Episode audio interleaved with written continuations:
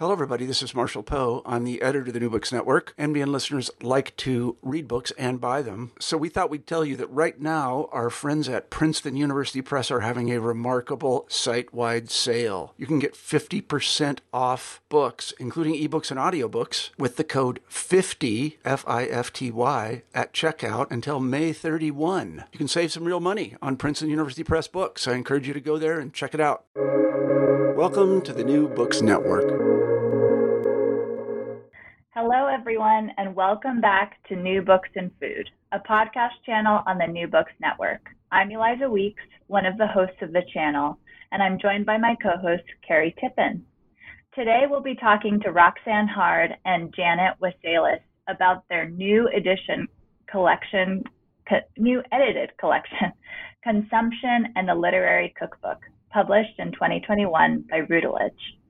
Roxanne Harde is a professor of English at the University of Alberta's Augustana campus, where she also serves as chair of the Department of Fine Arts and Humanities. A Fulbright scholar, Roxanne researches and teaches American literature and culture, focusing on American women, American women writers, children's literature, and popular culture. And if you want, you can follow her on Twitter at Professor Roxy. Janet Wesselius is professor of philosophy at the University of Alberta, Alberta's Augustana campus. In addition to her work in feminist epistemology, she's also published on philosophy and children's literature. Welcome to the podcast. It's a pleasure speaking with both of you. So, when we first corresponded about doing this interview, I was all set to teach my third iteration of a course that I call the Literary Cookbook. And as it happens, Eliza was one of the most recent graduate students in food studies to take that course. So, we weren't able to have that class and to have the students as an audience for this interview, uh, but Eliza and I have a common interest in something loosely known as the, the, literary cookbook. So we were both really excited to see this collection come to fruition. So tell us a little bit about your academic and professional backgrounds. Roxanne, you seem to be coming from American literary studies, and Janet, your work is in philosophy.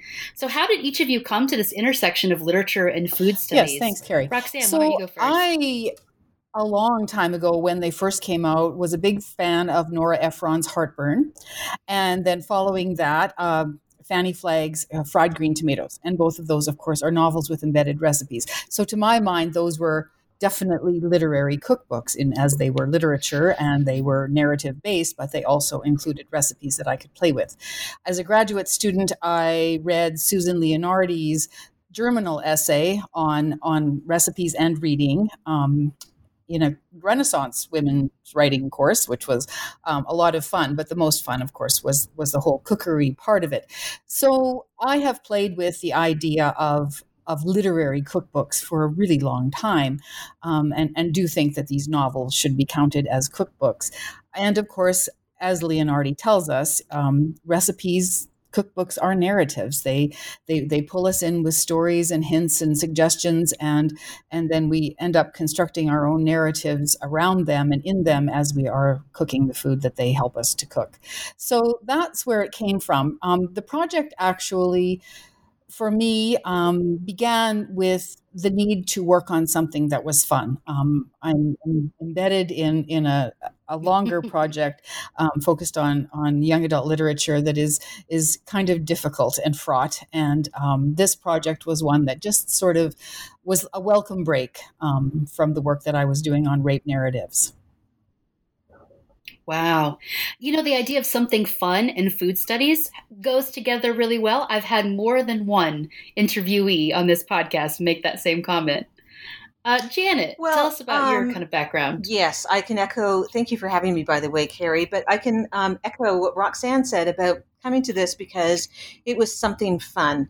So uh, around the time uh, Roxanne suggested this project to me, I had recently had, you know, um, a, a, child at home, so I was still a little bit in the world of, you know, c- cooking with a with a with a young girl, um, and also reading young adult uh, uh, literature with her, and. Um, I had uh, worked in uh, children's literature and philosophy before, which is a fairly, for philosophers, a fairly unusual thing uh, unusual thing to do. And when Roxanne started talking about this, um, I saw these immediate connections between um, at least a couple of um, uh, children's or young adult uh, books and um, recipes. And what really interested me about it is, uh, like many academic disciplines, philosophy is uh, interested in what embodiment might mean for a life of the mind. But uh, for a number of reasons, as a discipline, philosophers find it hard to get into a embodiment. And when you look at, for example, um, things like cooking and eating and growing food and making food, well, it's all about embodiment. Wonderful. You all have already sort of explained where the idea from the for the book began, but I would love to know what you see, um, sort of what the need was for the, a collection like this, and how you think this collection has contributed not only to literary studies but also food studies as a whole. Well, I, of course, I did the legwork, right? Um, I've thought for a long time that that I that I would like to be reading um, articles or book chapters about things like fried green tomatoes and there's actually still a dearth of, of scholarship on that that novel and on heartburn um, although there's there is work done on on the movie um, so i was I was just kind of curious to see if there was a need, and there was clearly a need. And uh, so Janet and I put together a panel for um, the Congress of the Social Sciences and Humanities, the the English teachers section, which is its acronym is ACCUTE.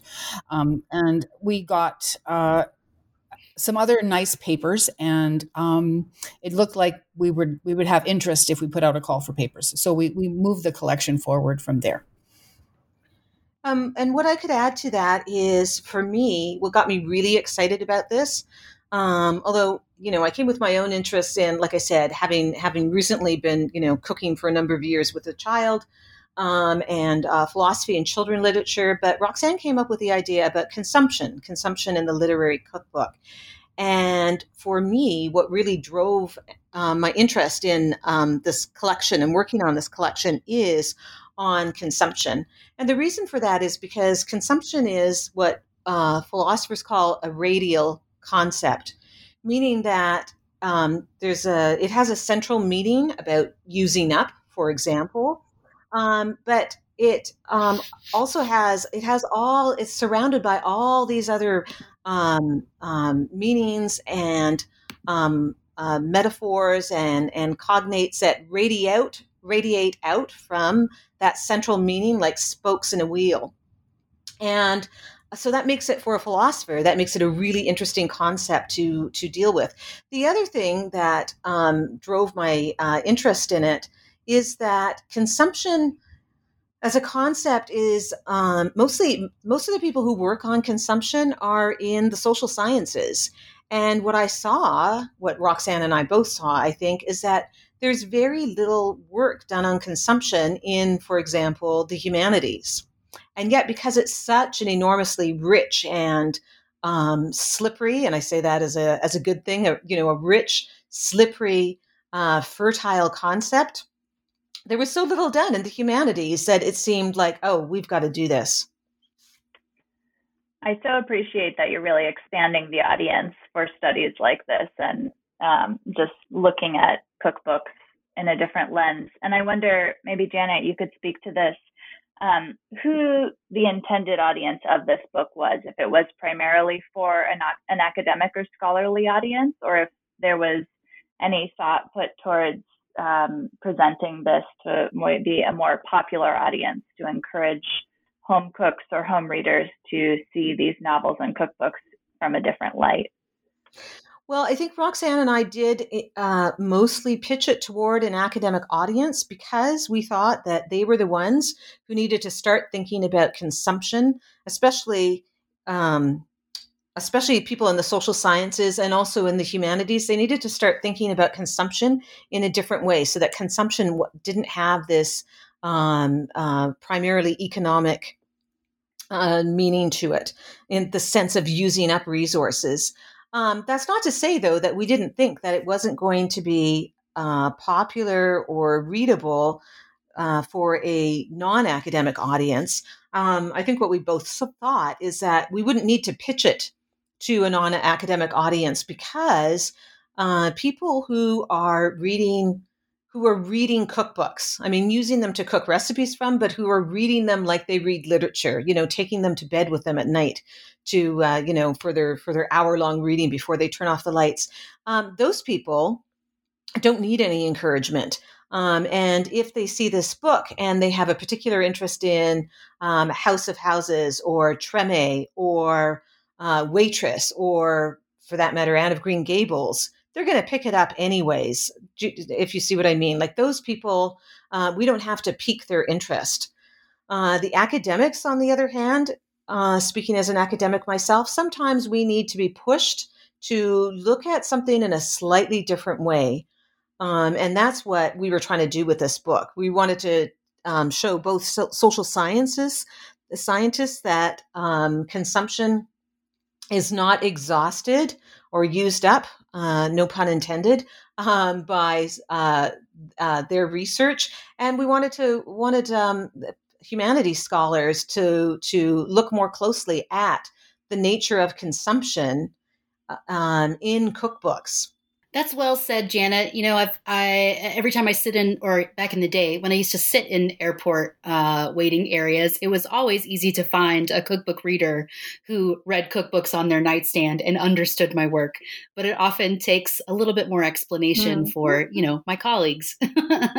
yeah. So Roxanne, go ahead and tell us a little bit like what is a literary cookbook? I have a definition that I work with, but I wonder what. Um, well, I like your definition, Carrie, but I will just say that it is awfully hard to pin down because because as a genre, it is enormous. If you start looking yeah. at novels and memoirs that have recipes and include them, there's that. Um, if if you look at children's books that talk about food all the time and maybe throw in a recipe, um, picture books especially will do that.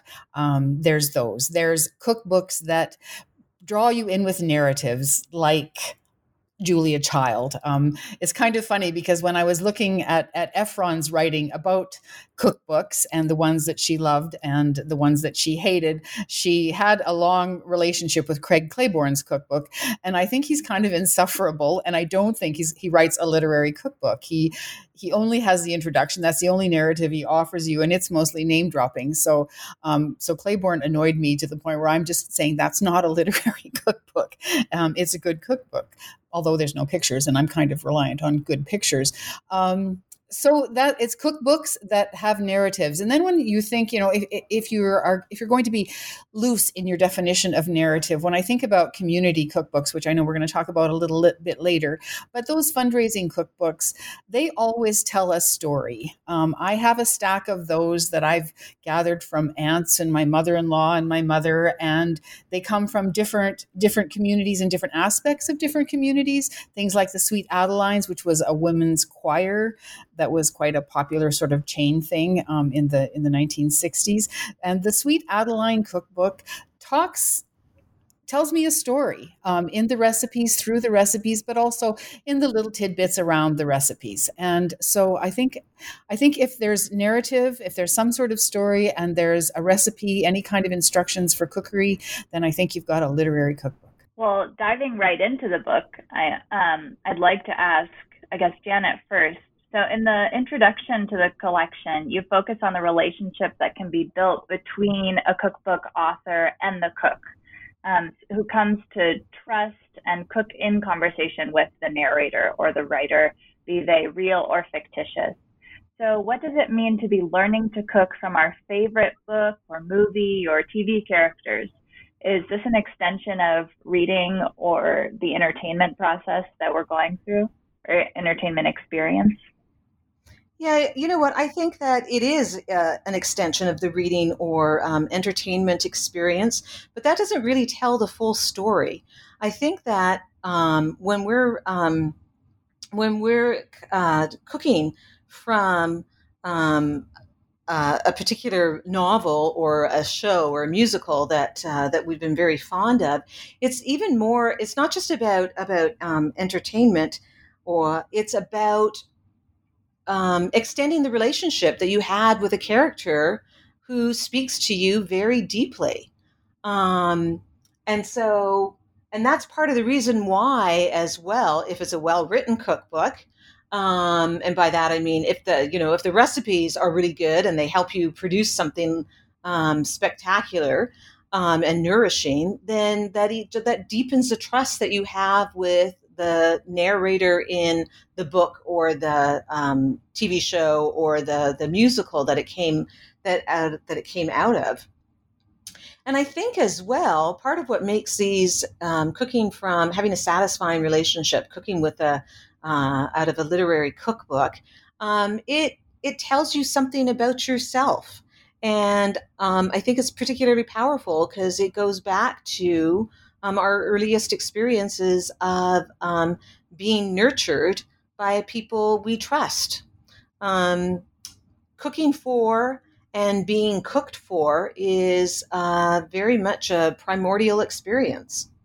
I know that I always um, feel sad when a movie or a show or a book is over. So I think the idea of being able to continue that relationship with uh, a character is really a beautiful sentiment. Um, Roxanne, do you wanna do you have anything to add to this question?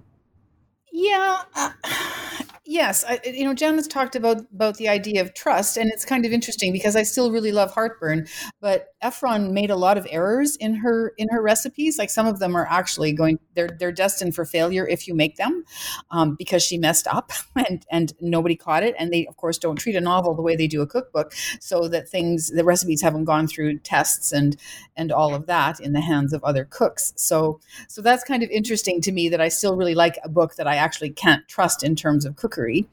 Um, the other thing I, I, would say is that these relationships go on. So, in terms of my own chapter on the Treme cookbook, um, I didn't actually pick that up until after the series was was long over, and and it felt like a way back into the series that I could actually cook the kinds of things that I had seen cooked and eaten on the series. So that was a connection that I I, I still enjoy making um, infrequently. I don't have access up here in Alberta to to crawdads that well, so so I have to be careful with with the recipes I undertake if I want good, fresh, local ingredients. And I think the other thing I would would add is that, and, and the, I'll just take this outside of, of, of consumption in the literary cookbook, just to my general practice, because obviously I collect a lot of cookbooks.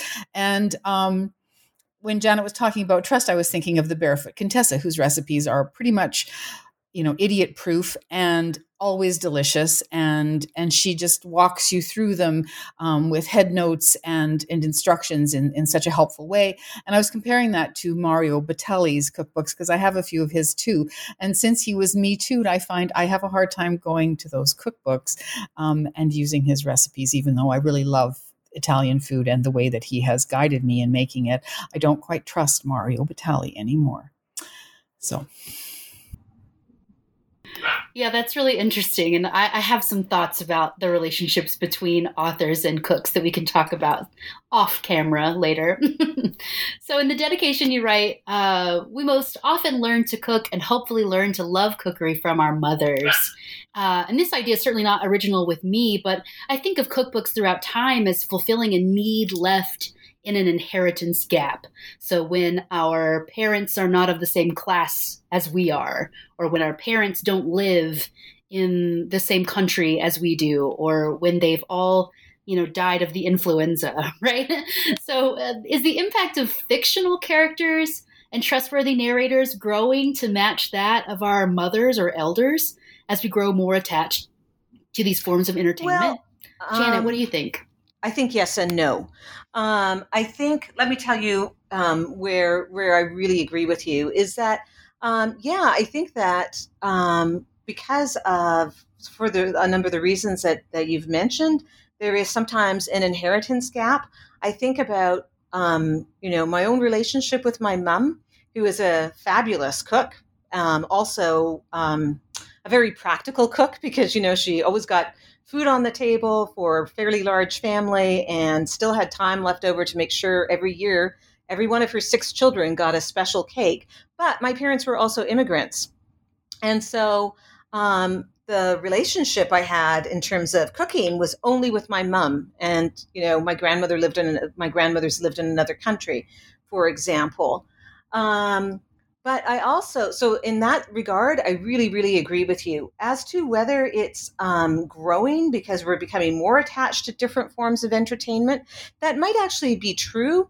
But I think that um, you can see, you can just see how the literary cookbook is growing by leaps and bounds. So it's not just that we've become um, more attached to different forms of entertainment. I think it's also that um, publishers and authors are beginning to see, oh, there's a market here, and so uh, there's more and more of these um, cookbooks that grow out of either a novel or a TV show. More and more of them are being um, published, and I'll I'll circle around to something Roxanne just said um, about whether these cookbooks are trustworthy or not.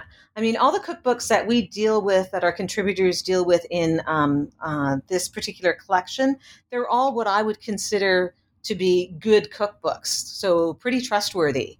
But that said, I know because, like I said, I had a you know a child at home until recently.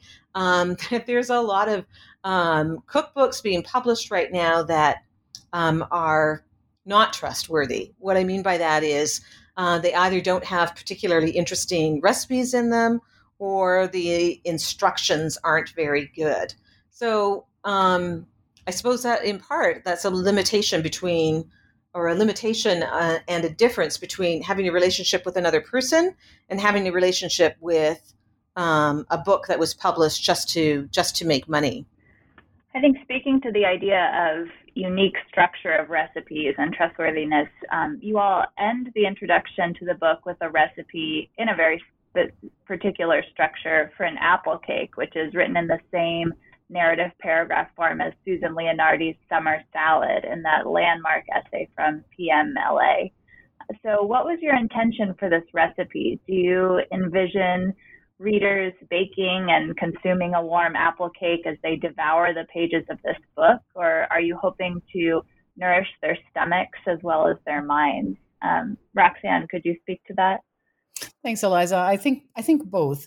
Um, I started with wanting to give readers the same kind of recipe that Leonardi had done. I make her summer pasta every summer, multiple times. It is a family favorite. And in fact, I usually don't make it until my whole extended family, daughter and her husband and granddaughters, and my sister and her husband and my nephew, until we're all together in the summer. And then I sort of I make it a lot, but I make it different every time so that sometimes it's very Greek oriented with feta and black olives.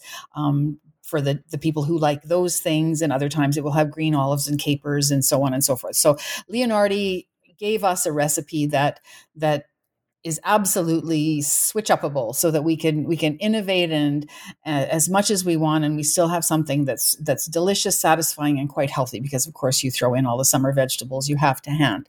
So i wanted to do that um, and my apple cake recipe is i don't even remember where it originally came from but it it is it is that adaptable so that um, you I like to make it best with different kinds of apples so that you have different kinds of textures at the end. So you have some that basically turn themselves to applesauce and others that will stay firm. So a Granny Smith will stay firm and a Gala will, will get quite mushy. So you have different textures in there. You can add nuts or you can switch it up and turn it into a blueberry cake. Um, and, and serving it warm is wonderful. It's also a pretty good breakfast cake. So that was my intention that readers would have something quick and easy they could cook as they were reading about food, um, which tends to make people hungry. And uh, there's no other recipes in the book, as I knew there wouldn't be. Um, I, I, would have liked that, but we didn't have space. And so that's that's what my intention was was with the book. I hope that people enjoy that apple cake recipe as much as I've enjoyed Susan Leonardi's summer pasta. Cool. The, the, the collection is divided into three parts textual consumption, consumption and community, and cultural consumption. And Janet, you've already kind of alluded to this a little bit, but talk a little bit more about that idea of consumption and all of its variations. Um, sure, you know, we and I we mentioned this in the uh, the introduction, but we human beings we're we're animals and we consume all the time.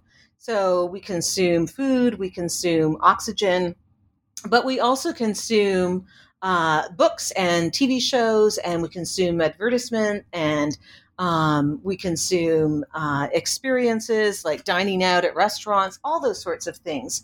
And so, um, in the first uh, section of this uh, of this collection, um, when we're talking about textual consumption, at least for me, what I really focus on is um, uh, reading as um, a form of consumption. We didn't uh, talk about it in this book, but I know that um, Janice Radway, quite a long time ago, criticized this sense of, you know, reading is not consuming. And she was dealing with, for example, or, sorry, she was dealing particularly with um, how uh, women stereotypically are the consumers of romance. And um, I think she really argued against reading as consumption because, you know, you are what you consume. And there was a sense that um, romance wasn't proper literature. And I suppose somebody could say that about um, um cookbooks as well. And yet, um, it is really clear that um, if you look at uh, an author like Lucy Maud Montgomery, who wrote um, uh, Anne of Green Gables, which is a book that I deal with, she talks about being drunk on books. Um, so this understanding that we are consuming books uh, are, is uh, is uh, by no means um, unusual. The second the second section is on um, consumption and community, and um, this is something that I really learned from looking at uh, the research on consumption in the social sciences. But of course, part of the way we form community, a very, very important way that we form community, is through eating together. It's through it's through breaking bread together. Um, I don't know, but I'm uh, for sure about you two. But um, I think most of us have the very uncomfortable experience of trying to eat a meal with somebody that we don't like or that we don't trust. And then you really begin to realize how consuming together and consuming not just meals, although that is primarily what we're talking about in uh, section two, but you know, consuming music together, consuming uh, movies together, consuming experiences together. Um, is really important to the the formation of community. And then the third third section is on cultural consumption, and um, that has something in common, I think, with the second section about how we um, form communities through through consuming together. But the the um, third section deals more with how we also uh, form communities through creating cultures together. And uh, particularly in that third section, we really look at how um, even if you're not born into a community, you can um, have an experience or make common cause with uh, communities that are not primarily your own through, um, for example, cooking the way they do. So, using to use Roxanne's example of uh, cooking like they do on Treme while living in northern Alberta.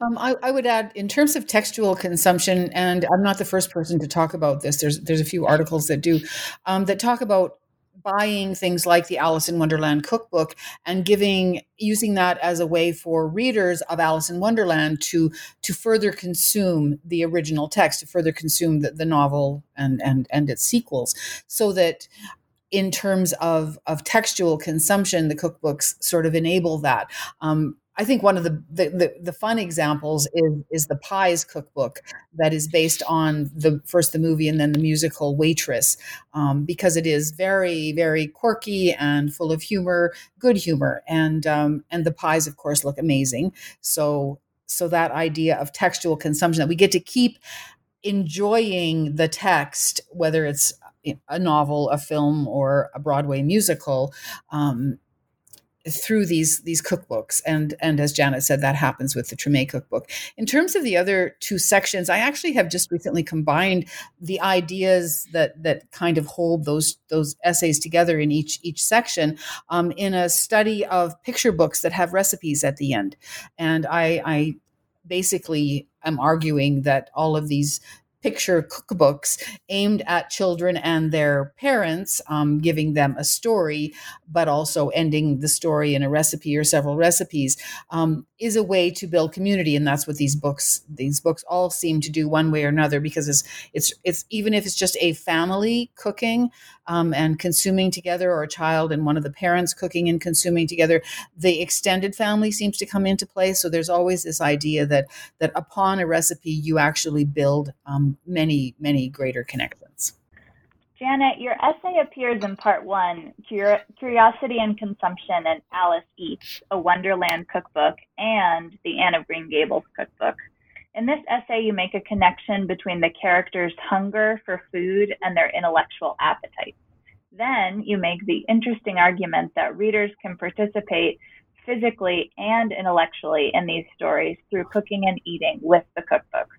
First, describe these literary cookbooks, and then, if you could, explain this character reader mind body transformation that takes place. Sure, Eliza. Um, so um, I'll just start with um, um, Alice in Wonderland first. So, you know, um, curiosity is um, a theme in Alice in Wonderland, and uh, it's connected to, it's always connected in uh, that novel to her eating or drinking something. And more than that, um, Alice is herself described as a curious child. So uh, when you get to the Alice Eats cookbook, um, it's really it's a wonderful cookbook, and I'm just going to make a little personal aside here that in fact Roxanne gave it to my daughter as a as a Christmas present one year, um, and it is a visually visually rich book. Um, and you know it's got it's got like a section on how to have your own tea party with like how do you set a table properly. And then it's got a section on tasseography which is the the art of reading tea leaves. Um, and the recipes in it are fun. There's a recipe for the mock mock turtles um, um, uh, recipe uh, which you would think would be mock turtle soup, but it's not a recipe for soup at all. But it is mock mock turtles. In other words, they're tiny little chocolates with caramel and um, nuts in them.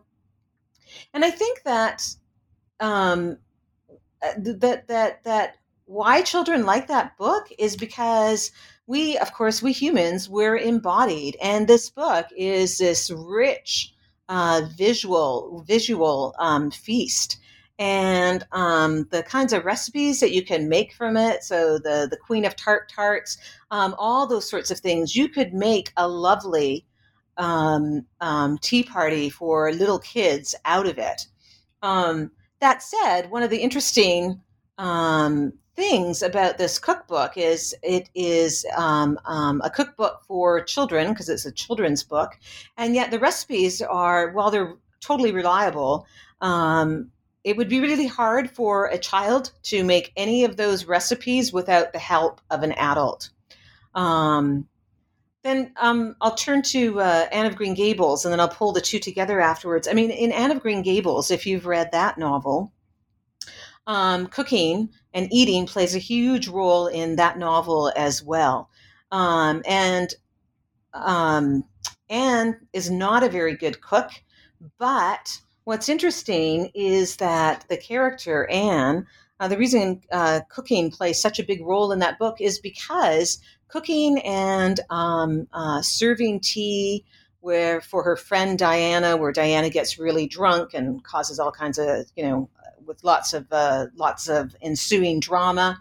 Um, but cooking in Anne of Green Gables is for the younger Anne. It's an opportunity for her and her friend to play at being a grown up, and uh, later on, when she actually does, towards the end of the book, um, learns to become a good cook, it's a sign of adulthood. And like Alice in Wonderland, Anne is also a she's not just curious about the world, but she's also curious in the sense of being an unusual child. And yet, just like Alice, uh, she she turns out just fine. She manages to um, overcome her you know early childhood clumsiness to become um, a competent young young woman. Um, and the Alice or sorry the Anne of Green Gables cookbook is also visually quite quite rich. Um, uh, so a feast for the eyes. It's quite beautiful. And it was written by uh, Kate Butler, who is um, the granddaughter of Lucy Maud Montgomery and is herself a, a home economist. Um, but what's interesting about that cookbook is uh, the recipes are completely reliable. Um, a child could make them. Like I said, it's, you know, the recipes are written by somebody who has a degree in home economics um, and is obviously uh, taught. But in some respects, um, and I find I, my daughter said this, and I find this myself, is that it's a little bit disappointing as a as a extender of um, spending time with Anne because the the, the tone of the um, instructions in the cookbook are so um, fussy and a little bit uh, a little bit patronizing, which of course ruins what um, both of these cookbooks um, are, I think, intended to do, but it's also what makes them attractive to children is that, um, you know, children are interested in um, growing up, in um, being able to explore their own power.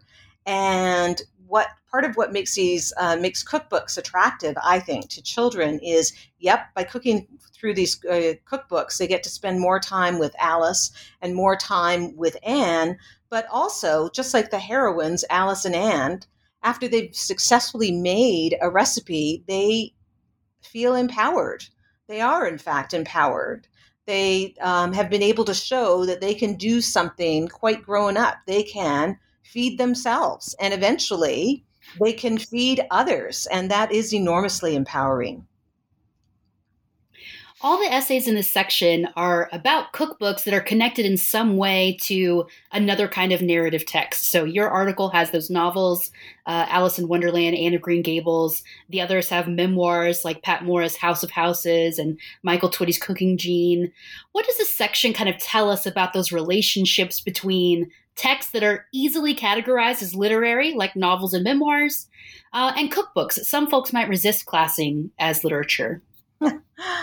You know, I suppose um, it could tell us a lot of different things, but the thing that I really focus on is how um, some some some literary works are considered literary, and then other kinds of literary works are considered, uh, you know, lowbrow and consumable.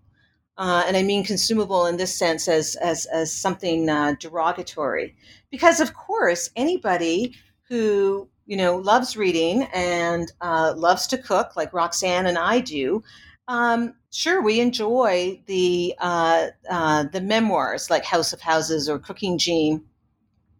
Um, but at the same time the uh, cookbooks that um, aren't really literary in that sense like for example um, um, the the cookbook based on um, the musical Waitress, right? That's one of that's actually a cookbook that I just love reading. And what I find funny about it is I didn't even enjoy the musical that much, but I, I absolutely love that cookbook. And by the way, if you are looking for a reliable cookbook, a cookbook with reliable recipes for making pies, that's the one to that's the one to choose. So I think that what it tells us is that I think we need to uh, recognize how uh, artificial our some of our categories are between what counts as literature and what counts as pulp, so to speak. And um, I mean, it's okay to make those kinds of distinctions, but we should just recognize that these are distinctions that we as a society, we as scholars have chosen to make. And there is not necessarily anything objective about them. Oh, yes. About 70% of our class, the literary cookbook, is what is literature anyway?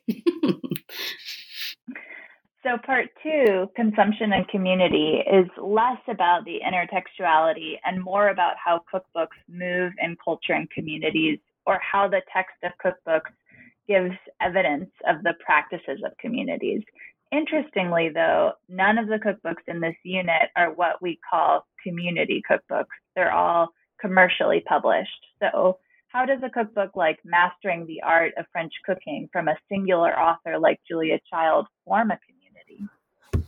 It's a good question. Um, I think I would start with the, the five essays in this section are all intended or were all written, intended, put together um, to both reflect a community that was already formed and to move a community forward. So in the case of Child, which was a hugely popular book, I mean, if you look at any of the the um, the extra texts that it intertexts that it has has inspired like like the movie and the blog post that turned into the book on Julie and Julia um, it's clear that the child's voice compels people to engage with her for extended periods of time as as they make her recipes um, and find their way to to do North American French cuisine. Um, so I have a nephew who was a very good cook at quite a young age. He still is, um, and he's interested in food still.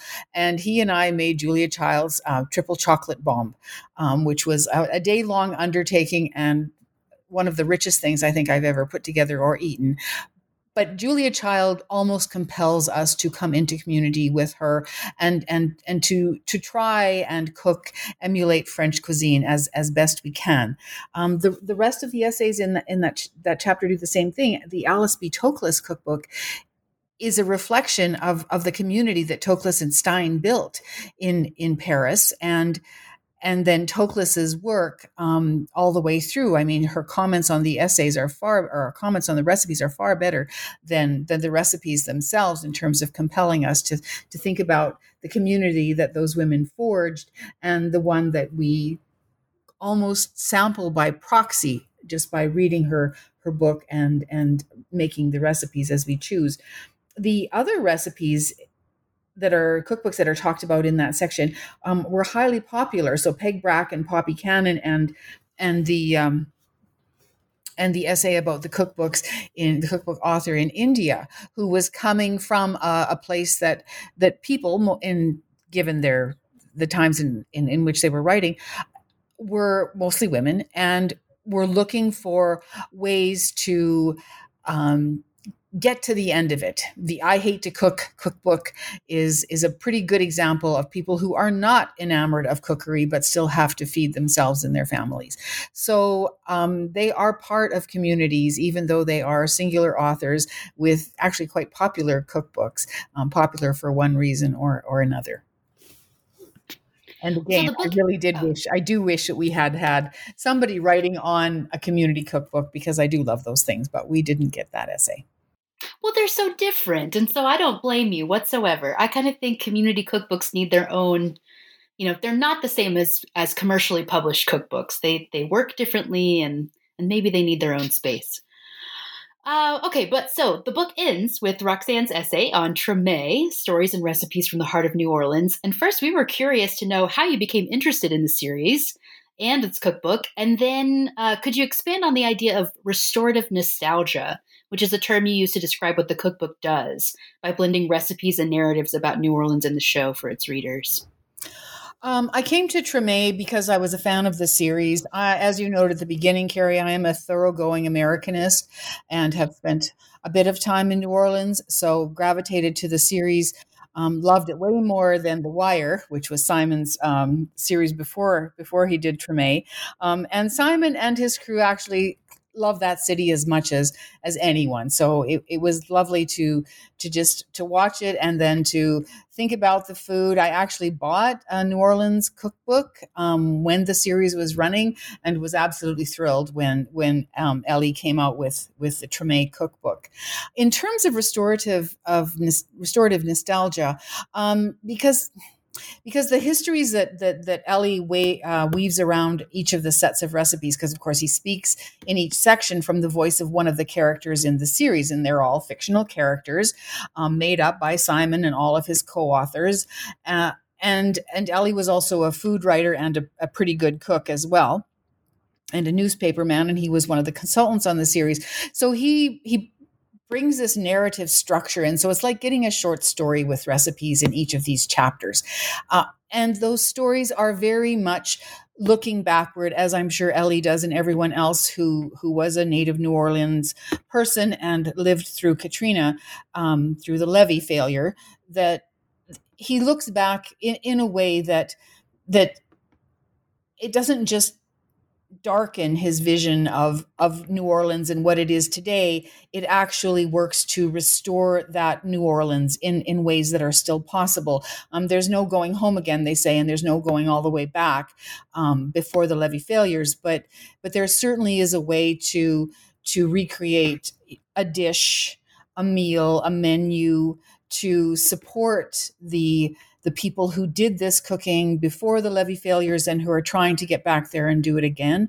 So, to my mind, Treme worked, I think, really well for turning a, a, wider audience's attention to what's going on in New Orleans since the levee failures, and and also the cookbook then continues to do that. So, you know, we might not watch the series over and over again, but hopefully, a lot of us are pulling that cookbook out, um, making making a recipe, making some some beignet, which I make for my grandchildren quite regularly, and and and then thinking about a restorative trip to New Orleans where we can restore our souls with good food and good music, um, but also to help the city restore itself with with tourists' money. Frankly, once we can all travel again. Hopefully, that happens soon.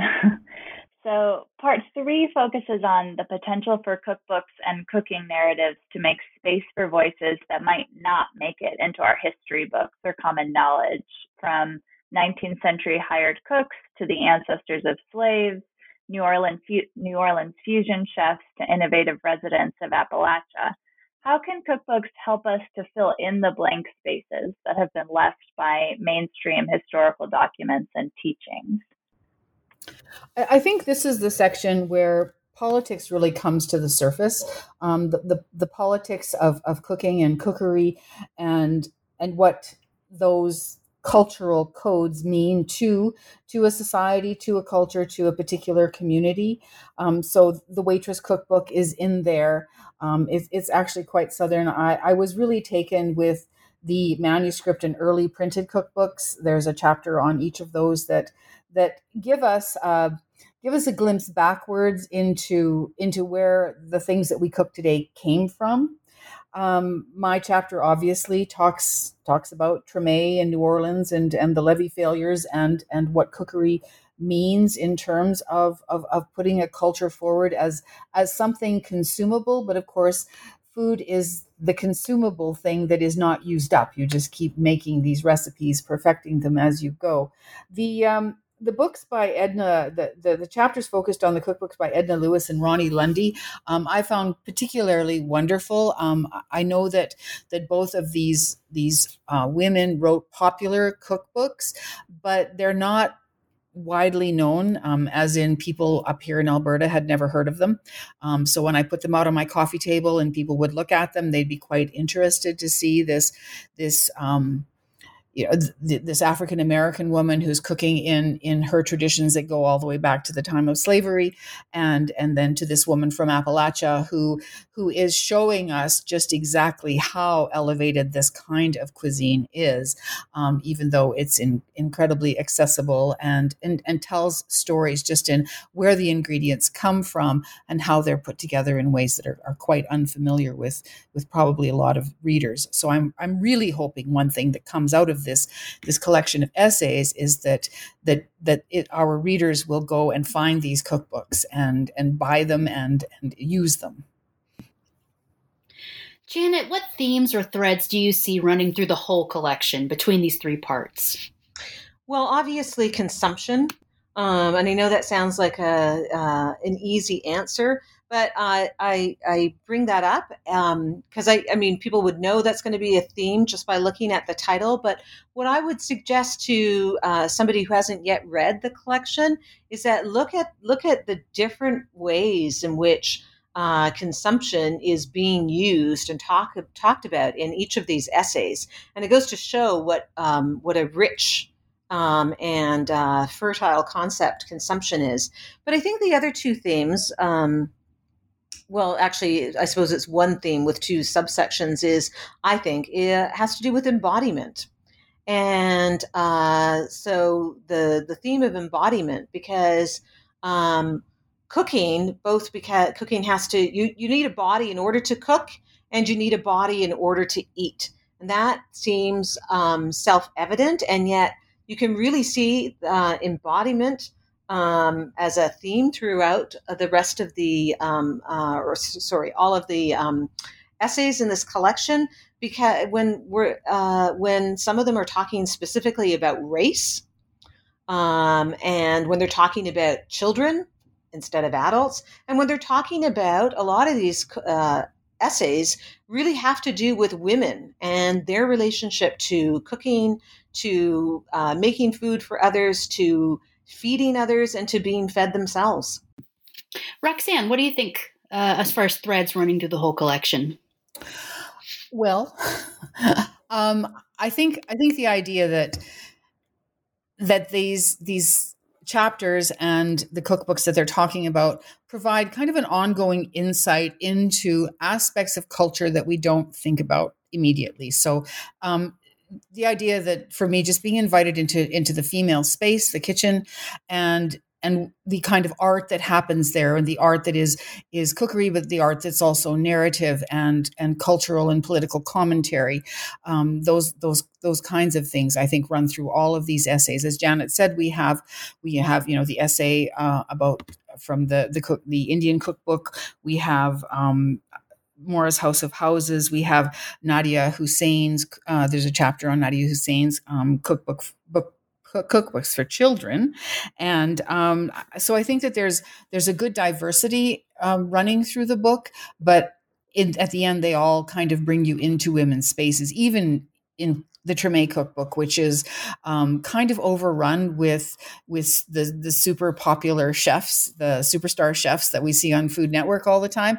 But at the end of the day, um, Elie has has placed us in in Janette's kitchen more than any other place, um, and and it's it's women just doing their their cooking things like the. Uh, the, the section or the recipes on mirlitons. It's like this is not haute cuisine and it is not high culture, but it is a culture that informs us and feeds us and, and, and actually kinds of powers us through our, our days and our lives. Janet, what are some of the must reads in this collection? Uh, which pieces seem to be making the most interesting contributions? Yeah, you know what? That's a really hard question to answer because I think that all of the essays are really, really quite strong. Um, but so instead of saying, what do I think the must reads are? I'm going to talk about my favorites. And my favorites are because I'm a philosopher, I guess. My favorites are um, the papers that are in the in the uh, first part of the collection, um, and I think they're making really interesting contributions because of the way they all variously deal with the theme of consumption. So uh, uh, um, uh, piece on, on uh, Hussain's um, cookbooks and she talks about what it's like to be uh, a brown Muslim woman in um, uh, Britain right now. It's very, very interesting.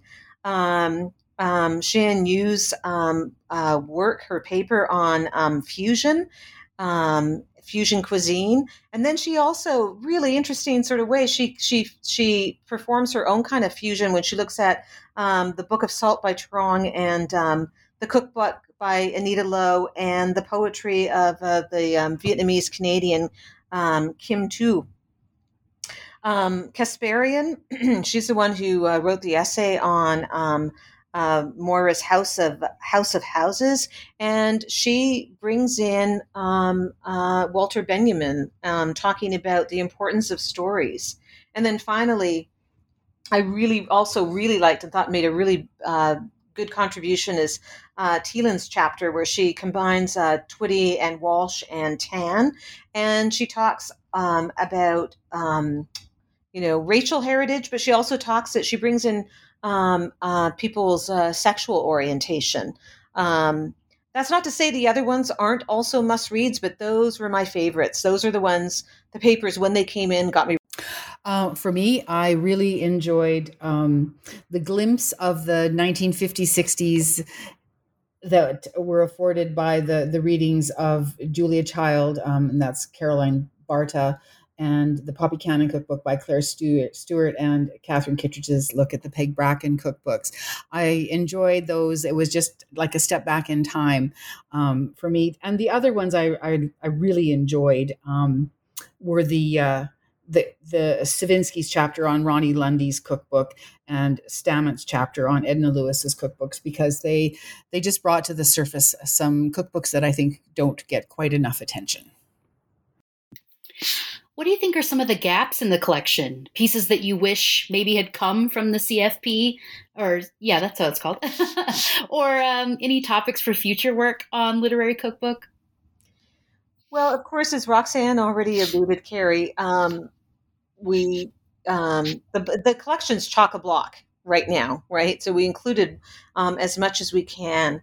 Um, but I think in terms of like uh, topics for future work, is that I think there should uh, it would be really nice to see somebody bring together some of the work done on consumption in the social sciences into um, and, and some of the work done not just on consumption but also on food studies into uh, literary studies because um, we found talking just informally uh, with people but also some of the feedback we got as we were you know putting this collection together that those seem to be um, two two academic silos where people don't really um, talk to each other very much. So, for example, I remember talking to one person, a colleague in the social sciences, and when I was describing this project, he said to me, "Well, of course you're bringing in Marx, and um, Marx has quite a lot to say about consumption."